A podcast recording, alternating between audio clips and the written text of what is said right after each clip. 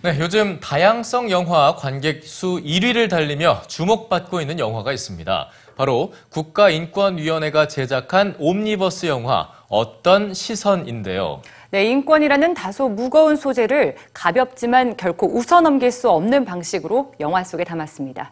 윤정호 문학캐스터입니다.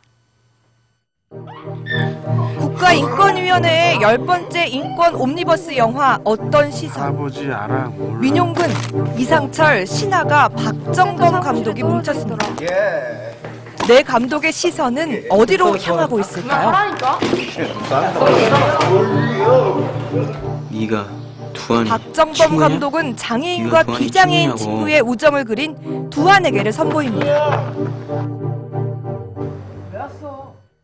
이 영화에서 보면 자막을 넣지 않습니다. 그리고 언어 장애가 약간 소통이 불확실한 그 발음으로 얘기를 하기 때문에 관객들은 많이 어, 들으려고 하기보다는 왜 자막을 안 넣지에 더 많이 어, 중점적으로 생각하는 것인데 그게 바로 지금 우리가 생각하는 장애의 시선의 척도라고 생각합니다. 세게 치라고 세게 천천해서. 박 감독은 장애를 가진 아이를 다르게 보는 시선을 꼬집습니다. 뇌병변 장애를 가진 두한과 집안 형편이 어려운 철웅이 짝이 되면서 벌어지는 이야기와 함께 주위에서 흔히 볼 수 있는 10대 청소년의 성장통을 담담하면서도 따뜻한 시선으로 바라봅니다. 일어나라고.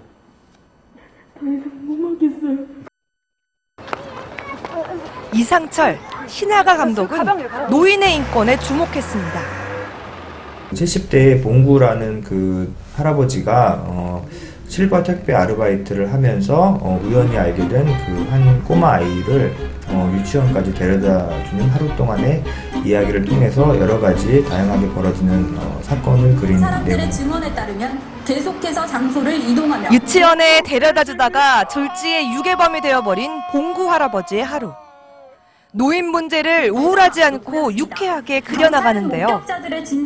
독거 노인의 고독감을 나섰습니다. 웃음과 버무려 사진 속에도 예리하게 접근한 블랙 코미디입니다. 근데 차가 떠나는데 37번이 안 탄 거야. 그 기사는 확 다시 보면 내가 죽여버리거든.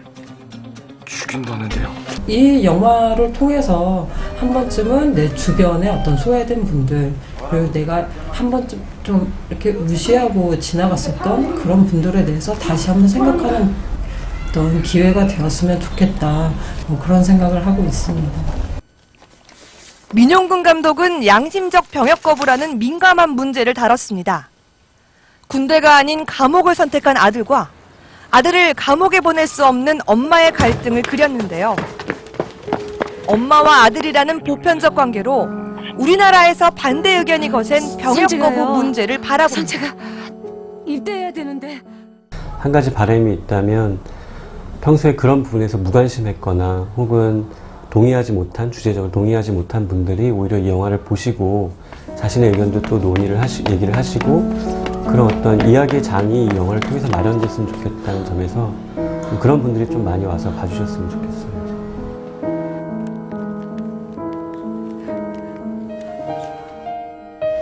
인권을 소재로 한 세 편의 영화가 따로 또 같이 어우러지고 있는 어떤 시선. 장애인, 노인, 그리고 양심적 병역 거부자들을 여러분은 어떻게 바라보고 있는지 되묻고 있습니다. 문화공감 윤정원입니다.